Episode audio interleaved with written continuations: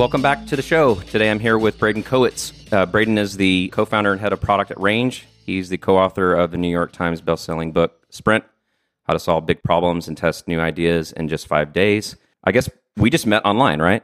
Yeah, I think he. Am I right in remembering that you signed up for Range and then we started chatting over intercom back and forth? Uh, yeah, that's right. Yeah, yeah. It's kind of amazing the people that I that I get to meet using Range. It's it's it's really enjoyable. I'm on on call duty this week, so I'm answering all the support requests, uh, and it's just been really fun chatting with people. I'm really glad that uh, we connected and that you agreed to do this. I've been looking forward to today's conversation. I was hoping that you could just take a moment to say a few words about who you are and, and what you do. Sure, absolutely. Uh, so I'm a co-founder at a, a, company called Range. We make software that helps teams check in with each other so they can feel connected and know what's going on even when you're working from home. Before that, I worked at Google Ventures for about seven years. I was the the first design partner there and built out the the design team where we created design sprints and popularized it across the design world. Before that, I was a designer at Google. I worked on things like on Gmail and Google Docs, Google Trends, Google Enterprise I was there at a time when it was sort of a Cambrian explosion of, of different products, and I had the very, very good luck to be there and, and see a lot of those out the door the first time. And before that, I was I actually mostly studied engineering and then did a little bit of HCI in college, and that really prepared me for jumping into a really technical job at Google. And then at Google, I learned a lot about design and working with startups. So now I'm off on my own adventure running a startup, and it's been it's been a really wild ride. I have a few questions to ask you about the Google experience. So, if you're one of the first designers on the on the G Suite products, right? Yeah, yeah. At first, it was just Gmail for your domain. That's how simple the idea was. It was like, what if you could have Gmail for your domain? And that was the beginning of it. And of course, we needed things like how do you set up domain settings, and we need a user management console. And so we we started as a spinoff of Gmail and built all those things. And then eventually, it grew into enterprise. What would you say the biggest difference was in uh, design at Google from the your early days there to what design at Google was like in the in your final days Hmm, you know, I think I hit the, hit the escape lever pretty pretty early. I was at Google for about five years as a designer before I went to Ventures, and Ventures sort of felt like a sidecar to Google. We were pretty disconnected in all sorts of ways from the rest of Google which was good for a lot of reasons. You, as a startup, you don't want to take money from a company that you think might be stealing your product ideas or whatever. So it was really good at Google Ventures was was so disconnected. I think one of the big things that's changed is that at the beginning, I think there was more appetite for chaos. That there was a lot, particularly in the world of apps. So like ads was making money, search was powering ads, and then apps was like like the Wild West. It was go out and make tools that people want to use for the most part. And I think there was a lot of um, people just using different frameworks, trying different things. Nothing really had to, to work together or fit together particularly well, which meant that even though from a user perspective that was challenging, from a from like an individual designer perspective, it was really empowering to get to kind of to do things the way that you want or the way that would work for your product.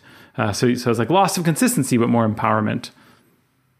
And I, and I think that's why you saw products like um, Reader, for example, that people really, really deeply loved, um, even though they didn't necessarily fit in with the, the broader pattern language of, of Google all the time. What was it like going from the transition from being a designer at Google to becoming a, a design partner at Google Ventures? And like, where did this idea come from? Like, how did you find yourself in that position? Yeah. And could you talk a little bit about what that's like? Because I think a lot of people have questions. You know, you see you see different v- venture capital uh-huh. groups uh-huh. sort of spinning up design capabilities and different ways that that uh, venture groups are doing this. But I don't, I've never really talked to anyone directly who's a designer in residence in a venture group like that. Yeah. So I was just curious if you could talk about that a little bit. Sure. Yeah. I mean, I completely lucked out on the whole thing. I had known some people at Google who who went over and was on the early team of Google Ventures and I was ready to do something else. I was ready to kind of move on from Google.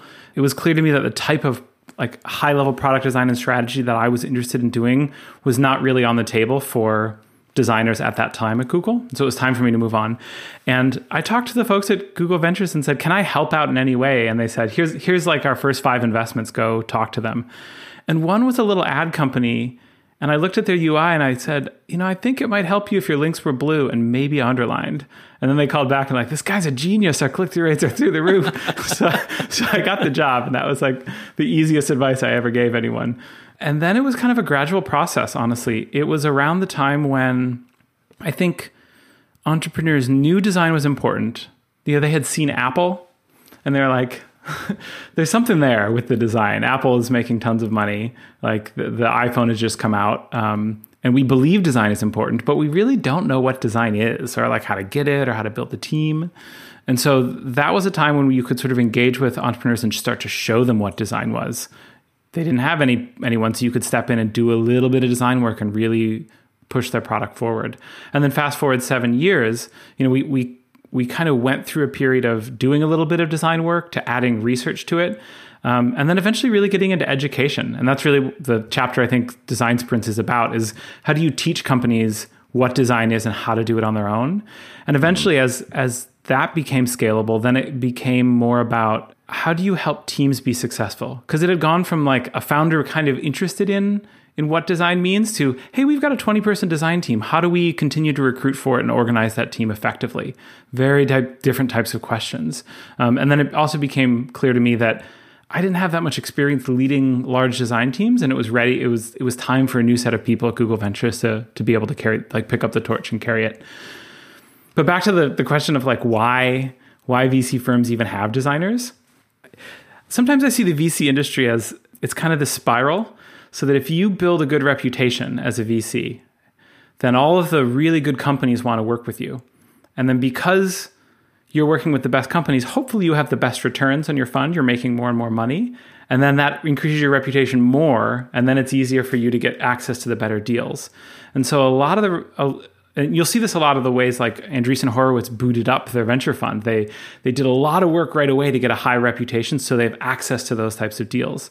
So you know, Google Venture started, and it even though Google is a big name in the world of VC, there's lots of reasons why you wouldn't want to take money from a from a big company like Disney or Comcast or Google. And so we had to overcome a lot of those uh, objections that people would have about working with a with a big corporate entity. Uh, and so part of that was how do we quickly build our reputation as a venture fund? There's lots of things we did. One part of that was was to say we will help you build your business with hands-on help. And a, and a huge part of that was the design team. So my job was to both help the companies but also to build the reputation of the fund.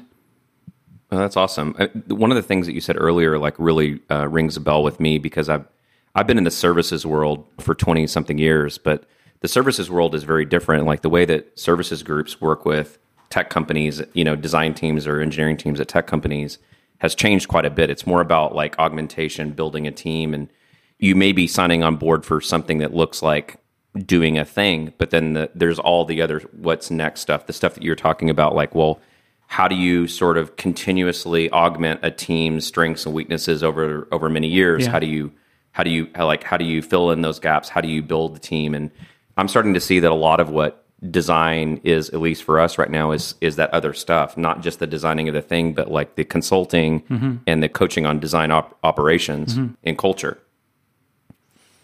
yeah absolutely I, I was actually just talking to a friend about the te- the tensions they were having in their company between the marketing team and the product team. And I, I thought to myself, wow, this feels really similar to the tensions that designers and engineers and product managers all have.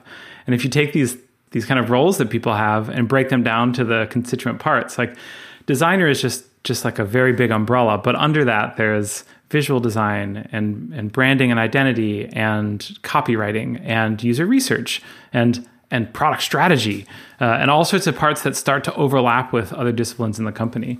So I think as design is getting more mature as a discipline, we're starting to touch and overlap with things that would otherwise be considered part of product management uh, or project management. There's very few people that I know these days who haven't read the Design Sprint book. uh, did you expect such a an awesome sort of reaction to that piece? Like, is it to unpack that a little bit. And are you tired of talking about design sprints? No, I mean, I actually don't don't talk or think about design sprints very much since I left Google Ventures three years ago. So actually, I kind of like reflecting on on my time there doing it. No, I don't think we we knew what would happen. We we had written a series of blog posts about it. They were fairly well received. We we spent some time talking to publishers and agents, and they they thought it would be an interesting book given the experiences that we had with with the companies and the stories that we could tell. And you, you mentioned New York Times bestseller, but the way the New York Times bestseller list works is that there's 10 main ones, and then under those 10 big ones, there's five tiny ones. And if you just make the bottom of that last five, you, you get the sticker on your book. So, so we, that's basically where we came in. Um, so it wasn't like a, a chart topping success, but it was um, a broader success than, than I think a lot of design books get. And I think part of that was, was, was being able to tell those stories about how teams actually do this work. Yeah, I think it's. I mean, it's it's it's pretty awesome. I mean, some of the most amazing things that I think can happen in a design sprint, like when you follow, you know, those frameworks, is well, you number one, you get really great things done, but it's it's really interesting to see what happens on the cultural level. Yeah.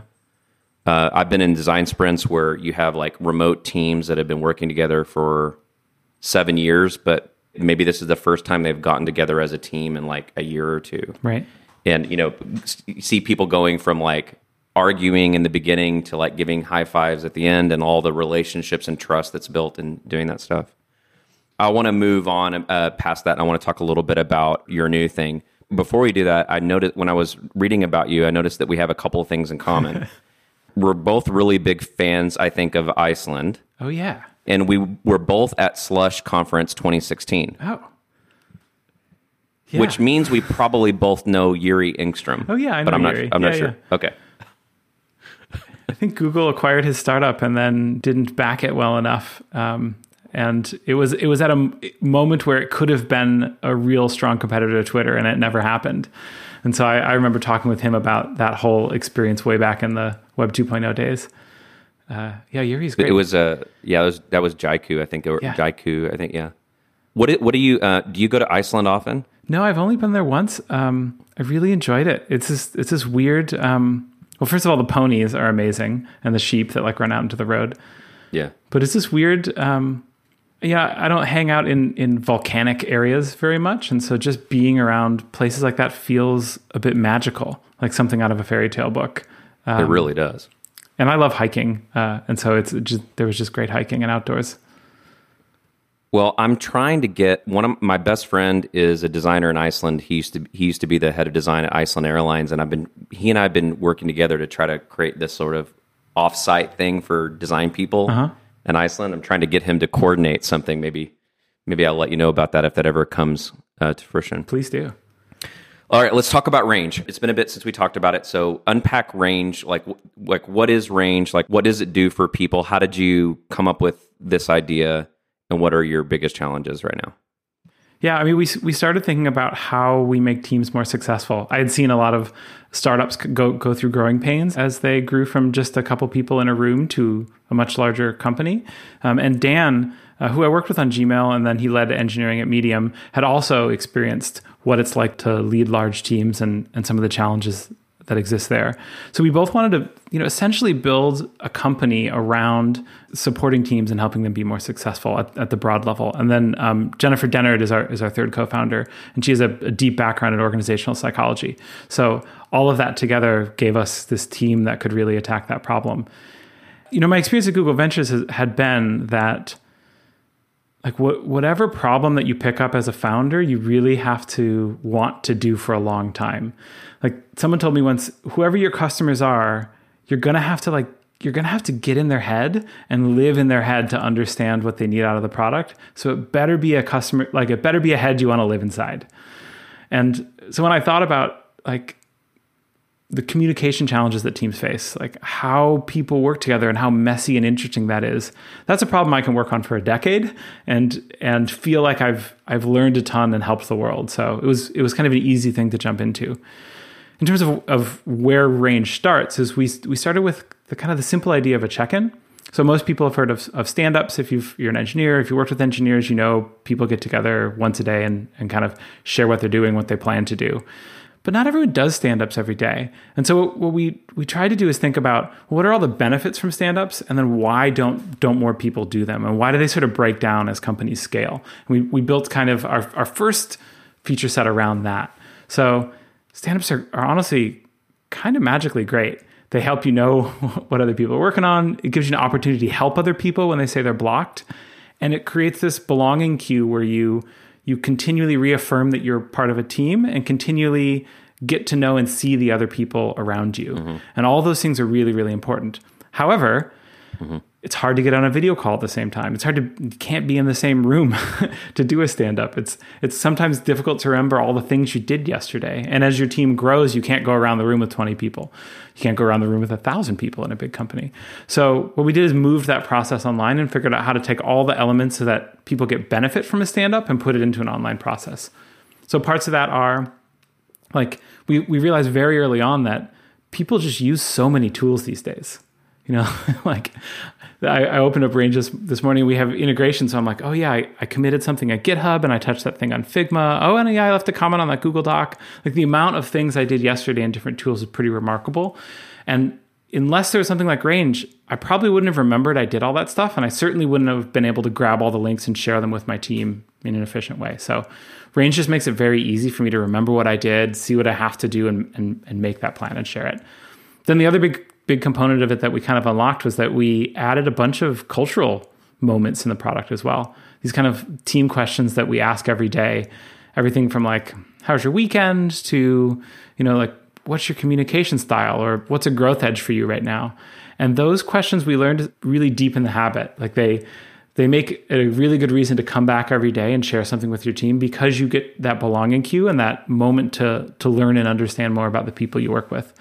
So it's it's been kind of magical and it's been great now that we're even less like we're not in an office anymore. Um, I'm just kind of really leaning and relying on Range to understand what my team is doing day to day. So was Range uh, originally built for remote teams or just all teams?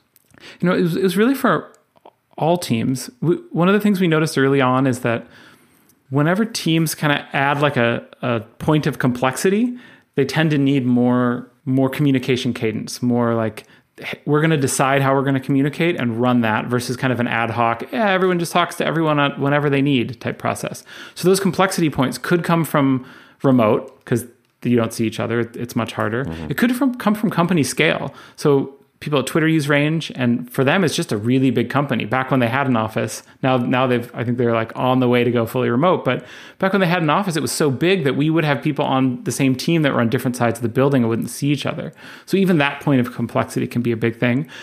But sometimes it's often just like the complexity of the work. You know, if you have ten people and you're all working on very closely fitting things and you really do need to help each other day to day, that complexity also kind of increases at a, a point.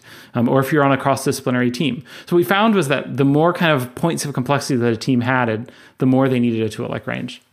Okay, I got a few other questions for you. You have a an objective sort of feature mm-hmm. you describe as creating transparency and, and objectives. Is this on an organizational level or like on on project level goal creation and tracking? Well, what we found was that as teams started to scale with range, there became more and more kind of bits of granular work that people were doing. And what they wanted to do was to wrap up that work and see work streams across time. So, you know, today, for example, I was like investigating issues with our website and I was doing some product planning for a new feature we're launching. And often you want to you want to pivot on a different way. Instead of saying show me what Braden did or show me what happened today you want to say show me everything that happened to the marketing website. I want to know who touched it what files they've done what the planning is like. And so uh, to do that we started adding hashtags into range. And then it became very clear that those hashtags were really more like work streams and those work streams are often very much tied to objectives. So it really came out of this idea of h- how do we group together the work that's happening in a way that makes it easy to see. And so one of the things we, as we started to, to look at the market and talk to people who had used like full feature objective tools for their company, they'll, they'll tell you two things. One, that it creates transparency around your org because all your objectives are on the same place. And that's mostly true. If you just take some time and you put your objectives in a Google Doc and you give everyone access to them, like, yeah, it creates transparency. But the other thing that objective tools are typically sold for is that they'll say, you know, as a manager, you're typically wondering like, what is going on with that project? It's, it's like, I know people are working on it, but what are they doing? I really don't have good insight into mm-hmm. it. And so the hope with objective tools is that if you set up all this tooling, you'll be able to actually see what's going on. And they try to solve that problem from the top down, where they're like, put in these objectives and then kind of nag all your team to put in data into it, which is very hard and very few people do. Instead, we flip that on its edge. And we knew we wanted to get up to a point where we could really create transparency and kind of aggregate meaning for an organization. But in order to do that, we need everyone in the organization to do something and be engaged. And so we knew that we had to start with a product that helps individuals plan their day, help individuals feel connected to their team, but also starts to create value for the managers who are wondering, what is my team doing? I don't want to micromanage, but I, I, I kind of feel like I should know what people are doing, all the way up to executives and being able to track, hey, what is happening with the marketing website? What's happening next? Who's working on it? So we're kind of working at, at, objectives from the other direction. How do we make a really, really great experience for individuals, and then eventually build up to uh, to something that works for the whole organization? Do you have many agencies that are using Range? I don't know. There's a lot of uh, organizations, and I've taken a little bit of a step away from the customer side to focus more on more on product and marketing. So yeah, I don't know offhand. Yeah, I think uh, you know agencies are interested in these kinds of things because like for companies like ours like you know like we're agencies are different. We talked about that earlier. So agencies today seem to be more like a bridge between like agency and in-house. Yeah. So we're, we're trying to like adopt cultures and methodologies and tools and tooling that all the different companies and in engineering orgs and design orgs we touch are but also like maintain our own culture yeah. and our own process. And it's kind of it's kind of difficult because you can imagine just the the sheer volume of all the different like tools and and cadences and processes and stuff and it's been it's been kind of hard for us to find things that like help us do stuff. Yeah. Do, do you have to work with sort of multiple teams at the same time all using their own sets of tools and cadences and everything and then communicate out what you're doing? You know we have a 22 person design team so we can support something like eight different you know up to eight different uh, you know accounts mm-hmm. and those accounts could be you know most of them are very big design or engineering organizations so you know it, it, takes a long period of time just to like onboard into their in their environments and sometimes that means like quite literally like getting computers and yeah. security clearance right. and tr- you know sometimes training but also onboarding into like whatever tooling they're used and it could be com- a completely different uh, scenario on the other side so you have like all these different like in our organization, you might have like you have our culture, and then you have like you know the cultures of like six or eight different mm-hmm. you know enterprise tech groups like orbiting around that.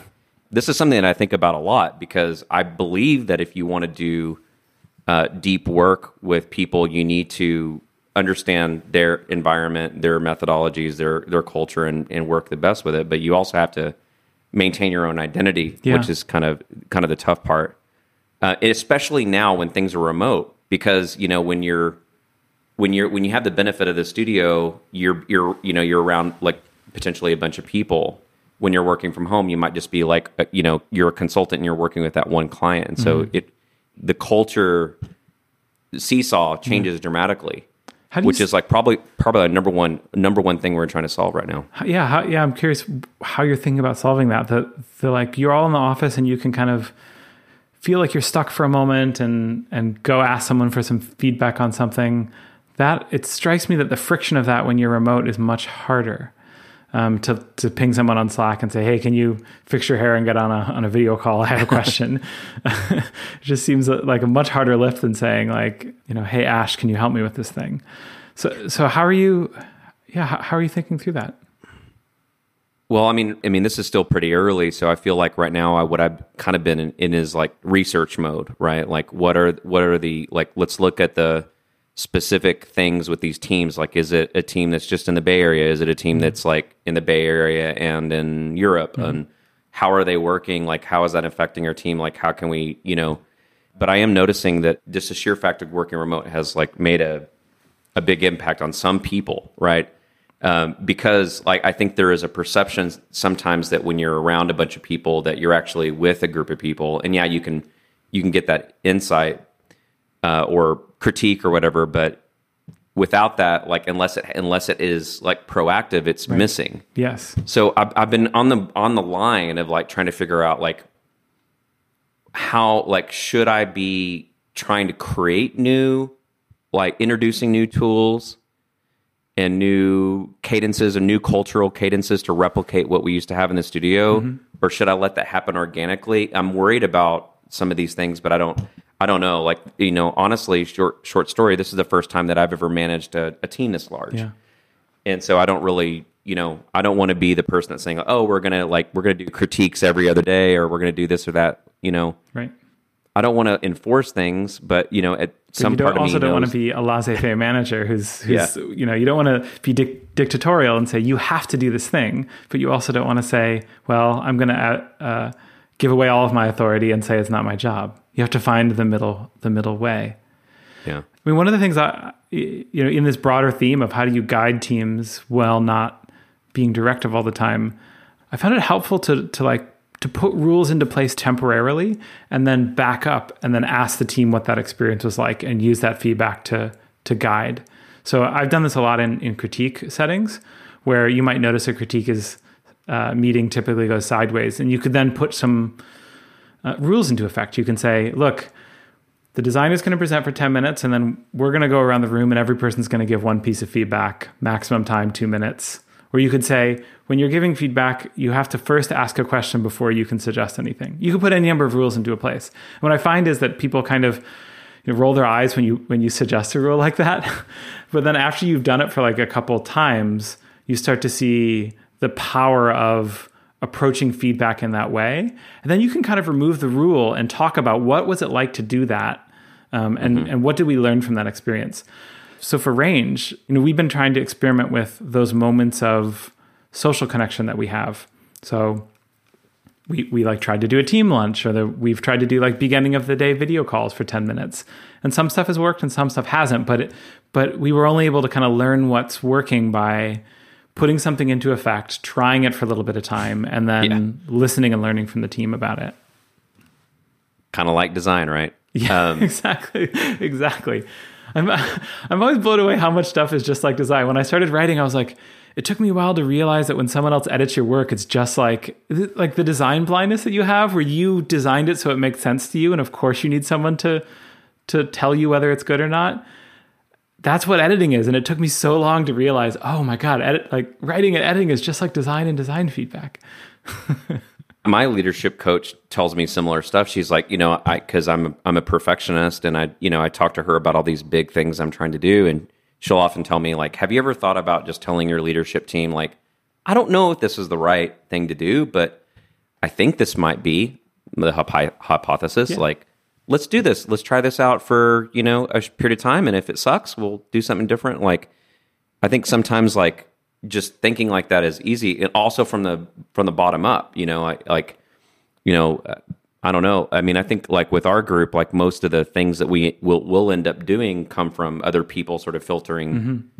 You know, we're a small enough company that you know we, you know, we all know each other really well and stuff like that. I don't know what I, I honestly don't know what it's like in a larger company because the, the largest company that I've that I've ever worked in was Evernote. That's nowhere near like a Twitter or mm-hmm.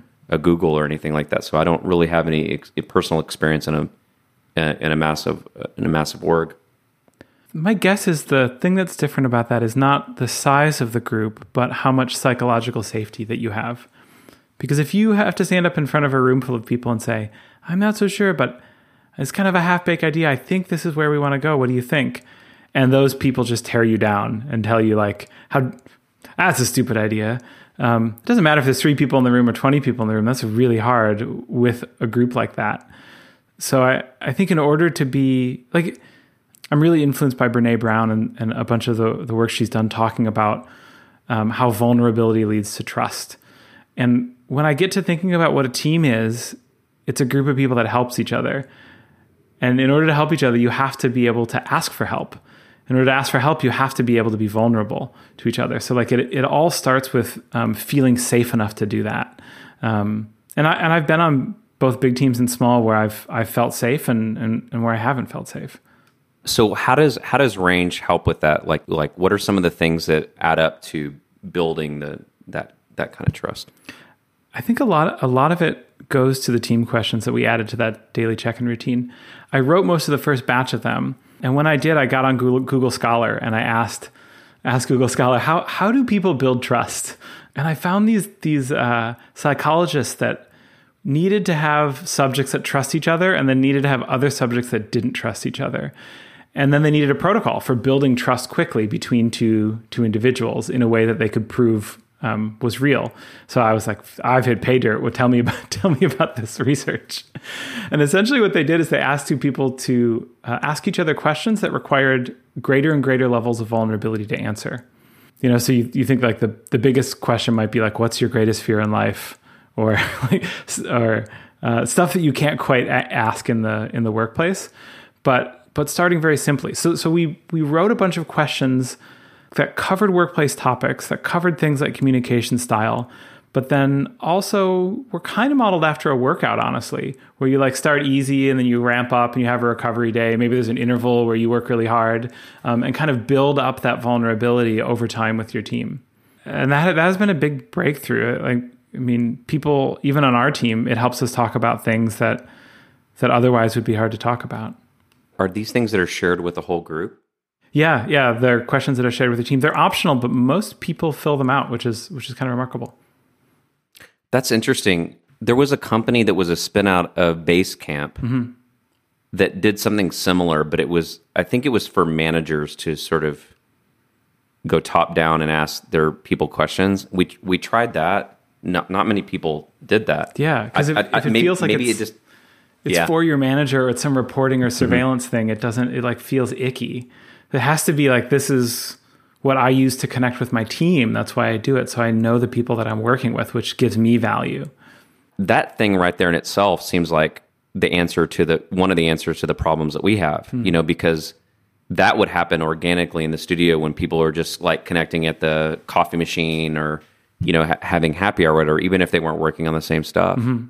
Even during the, this pandemic, we've been hiring, and some of these people have no idea, like, the deep history. You know, we have people on our team that have been with us for you know three to seven years. It seems like that something like that would be really awesome. Yeah. I it, it was interesting. It, it, was a feature that people liked so much in range that early in the early days we asked we wondered is this just our whole product? Should we just ditch everything else and just do these kind of like team bonding things? So we we did a bunch of research and talked to people and we said if this was the whole product would would you use it? And they essentially a lot of them said no like um, it would just feel too fluffy basically just to do like a team bonding thing. And some of them said like we tried other products that just did that but it didn't it didn't stick with the team. And so i think there is something magical when when work and culture touch each other in the same space. Like i mean that was our takeaway for the product but now that we've gone remote and we're trying to build these these moments into our workplace we're kind of discovering the same thing even within our company. So for example we have our our Monday cycle start meeting where we talk about all of our goals and what's happening and it's very, you know, business, business, business. And then we've got our, you know, Tuesday morning, let's check in for 10 minutes and see each other socially. And it's all kind of fluffy and and and fun and, and nice to see the people that you work with. But both of them kind of felt empty. And then so we started experimenting with doing our work and then taking 10 minutes at the end of the work to like play a video game or something like that. And and there's something really great about putting the work and the culture and the people in the same space together. I, I don't quite understand why that is, but it seems to be magic. that you, you, hearing you say that reminded me of, of, my very first job. It was 1999, and um, I had this job. And at, at a certain time every day, um, everyone would stop work and they would play like 15 minutes of like one of those like shooter games yeah. on like on a hosted server, and people would just like sh- shoot shoot the hell out of each other for a few minutes and like get back to work. But it was so, and you know, like, it, and everyone was kind of on the same playing field, like your managers or whatever. Uh-huh. And, and, it was uh, it was pretty cool. Just stop and play a video game. Yeah, we, we played some kind of word game the other day, and Dan Dan and I definitely came in last. so, a couple questions for you. I mean, what do you think that the future of range, or what are the things that you think you're going to have to be focusing on now with range given like the current pandemic and uh, is that changing the roadmap at all? I don't think it's i mean i think it's affecting how we talk about the product a little bit more that like now that everyone's remote you know we had always been knew that for remote teams range is a really great product. Now everyone's remote so it makes us lean into that message a little bit stronger. Um, but but no i think that from the core product perspective it, it's still it's always been challenging to know what large groups of people are doing and get them aligned and, and working on the same stuff and feeling connected and like they trust each other.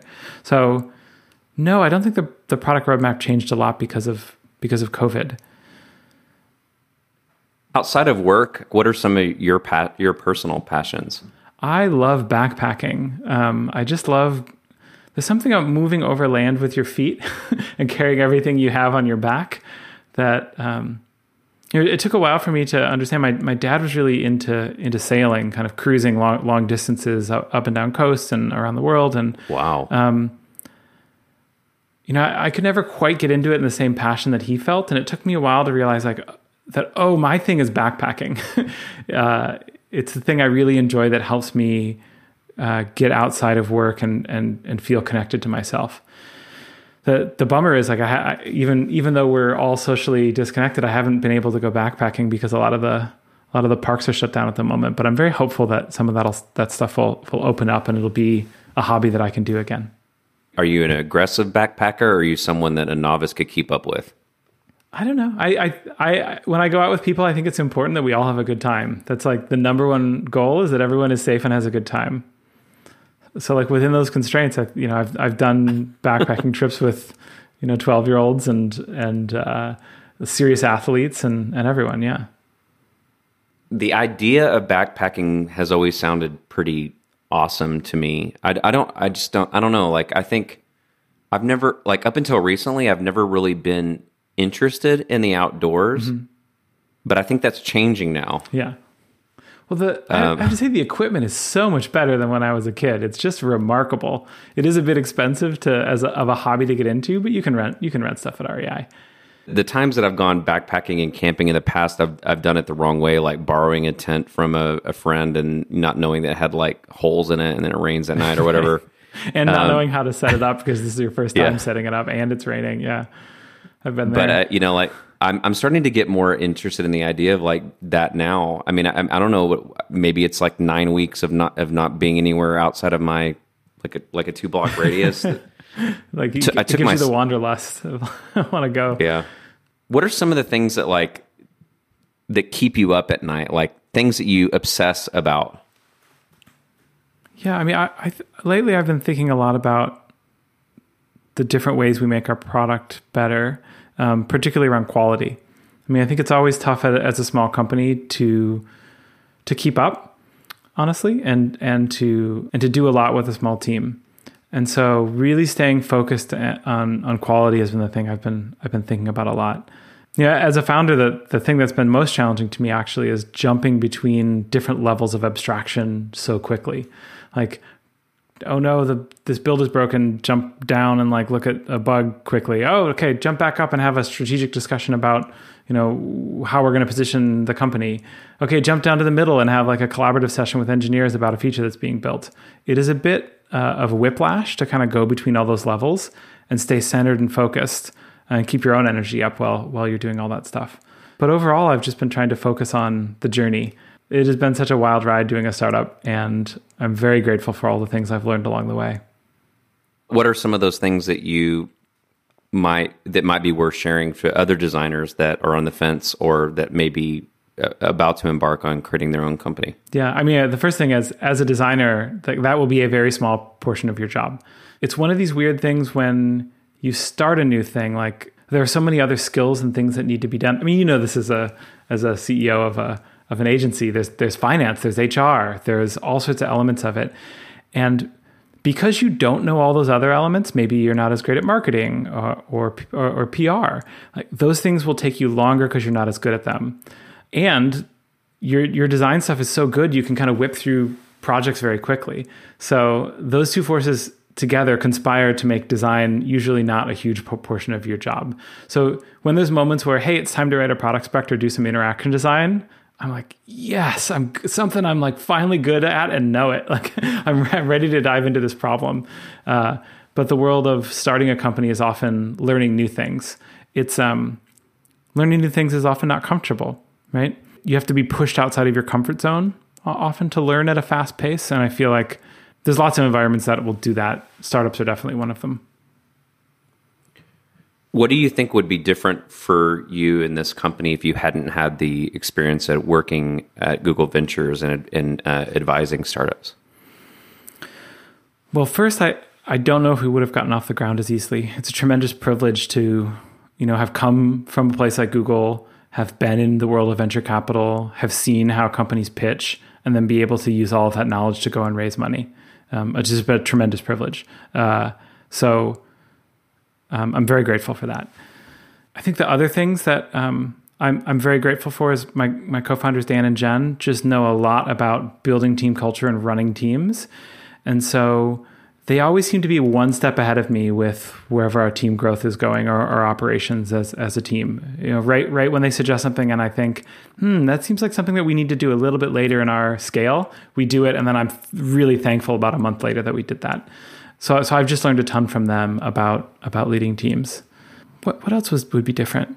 I think, I mean, one of the things I kind of knew in advance, but didn't really didn't really bake into my into the wisdom was how important acquisition is to startups. You know, we had thought about it when we started started our business, and I knew it was important from all my time at GV, but I didn't know how critical it was for a business to build an engine of growth. And that has always been something we've been coming back to and working on over, over the last couple of years. I don't know if this is a, an appropriate question to ask, but are you building the business to be acquired like in the long run, or is it something you think you'd want to run for a long time? No, I, I want to run it a long time, and I think you always build a business business for that. I mean, I, I suppose some people try to do a quick flip, whether that's in real estate or businesses, but it's never been my thing. High five, dude. Yeah. uh, what's your superpower? You know, I really like interaction design, like the not not so much the visual design but uh, here's like a complicated task flow. How do we design it in a way that that sort of makes sense for people using the pattern language that they have in their head and with all the constraints of the data and the systems around us? That to me always feels like this really interesting Rubik's cube that I can kind of dive into and pick apart.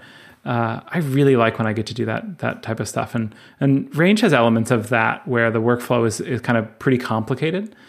I, I think I also tend to be a pretty good communicator of ideas and getting people excited about the things we're building. It was one of the things that when I was at a bigger organization, it became more valuable to be able to run around and get a lot of people excited about an idea. Now we're a small team and I have high status in the team because I'm a co-founder. It's pretty easy to get stuff done. I'm looking forward to a day where I can use that superpower again.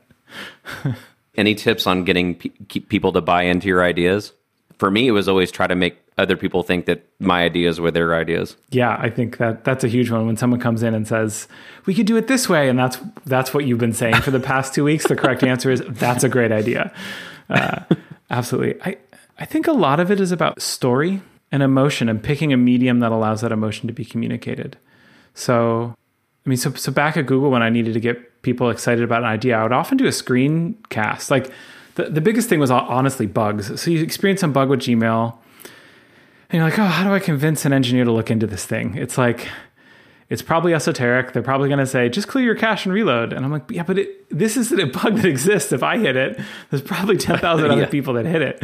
So I would record these screencasts. And, you know, this is for bugs, but also for bigger projects. And I would kind of imbue them with the emotions of the moment. Like, hey, I, I just signed up for the first time and I'm clicking this thing and oh, like this doesn't work. And click, click, click, click, click. Uh, it still doesn't work. What the hell's going on here? And wrap that up and send it as a bug. Or alternately, you know, be able to tell a story about an onboarding and how really good it would be. Start with the frustration of here's how it works today, and you click this thing and it's unclear. Should you go this way or that way? And it's backed by the data. People often drop off at this step. And you really, really start to build the pain.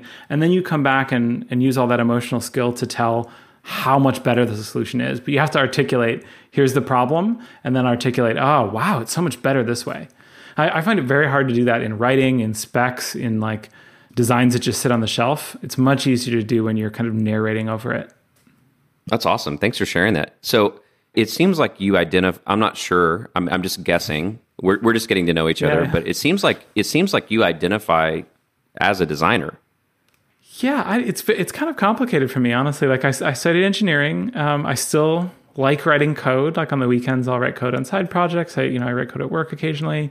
But now my job as a co-founder is really much closer to you know product management and and kind of leadership of the company. So I'm not really sure. I've kind of like started to let go of that identity quite a bit, honestly. Hmm. And I don't think anything has really taken its place yet in terms of an identity. What did you want to be when you were when you were young and you were growing up? I didn't know. You know, I just really liked computers, and then you know through that I got into engineering, and then eventually I, I realized what I liked about computers was making things for other people. And that obviously led me down very quickly into the world of design because there's lots of stuff in computer science that's not about making other people's lives better. it becomes part of a value chain that eventually makes people's lives better, but it's pretty far removed.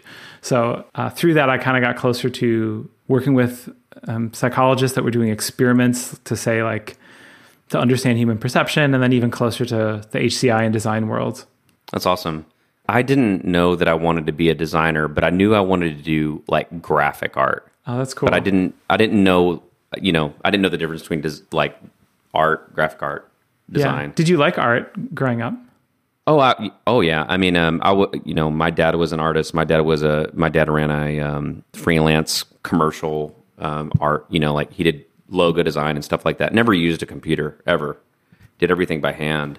Hmm. But I was I was heavily influenced by like um, punk rock Xerox poster art mm-hmm. and like um, DVD and game menu design you know, like the the intro screens yeah. and like select selecting character. That's that's kind of where I thought I was going to go. I didn't know that I was going to be like designing software, but that's so amazing. I, I I have always been really intimidated by artists. You know, growing up, I was never a very visual person, and then kind of like stepping into the world of design. I, you know, working with people that could author in that medium and talk about that medium, just very intimidating at first and, and still today.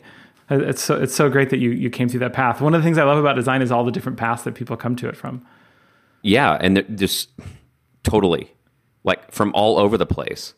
And you know, back to your point about team is that the more you know about the team that you're on, the more the better you can sort of craft your vision for how you're going to work together, right? Yeah. Like you know that someone comes from like an industrial design background or used to do screen printing or I mean, like, um, it, it, I, I think that often some of those things get lost when people don't know each other. But if you if you know that, like, and it's it's you know, sure, like in a generalist setting, like people could do a lot of different things on their own. But like when you truly know like what your team is capable of, and you can kind of like create a uh, you know a better north star for the team. Yeah, absolutely.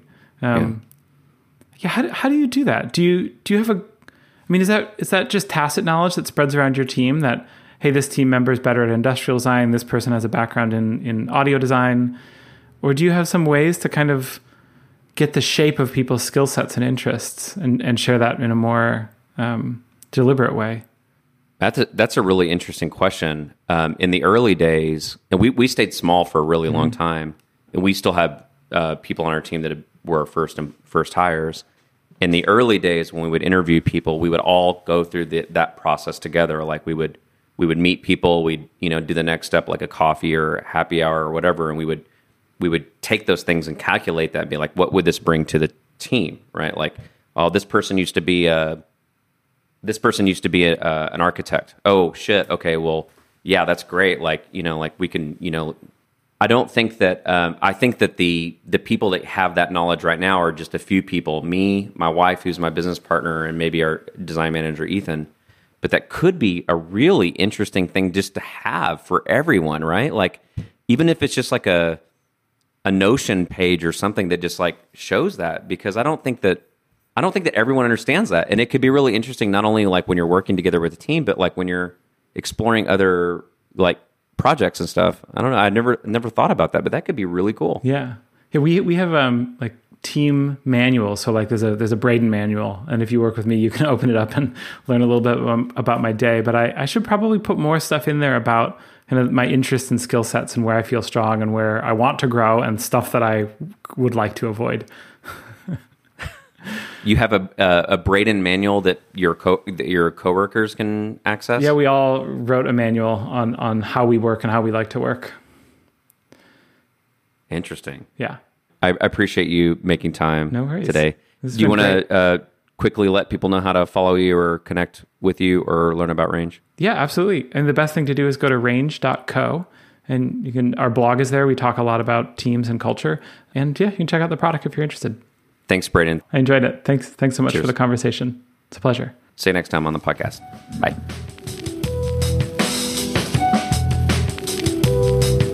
Hustle is brought to you by Funsize, a digital service and product design agency that works with inspiring teams to uncover opportunities, evolve popular products, bring new businesses to market, and prepare for the future. Learn more at funsize.co. I'm Danielle, a product designer at FunSize. FunSize Ichiban!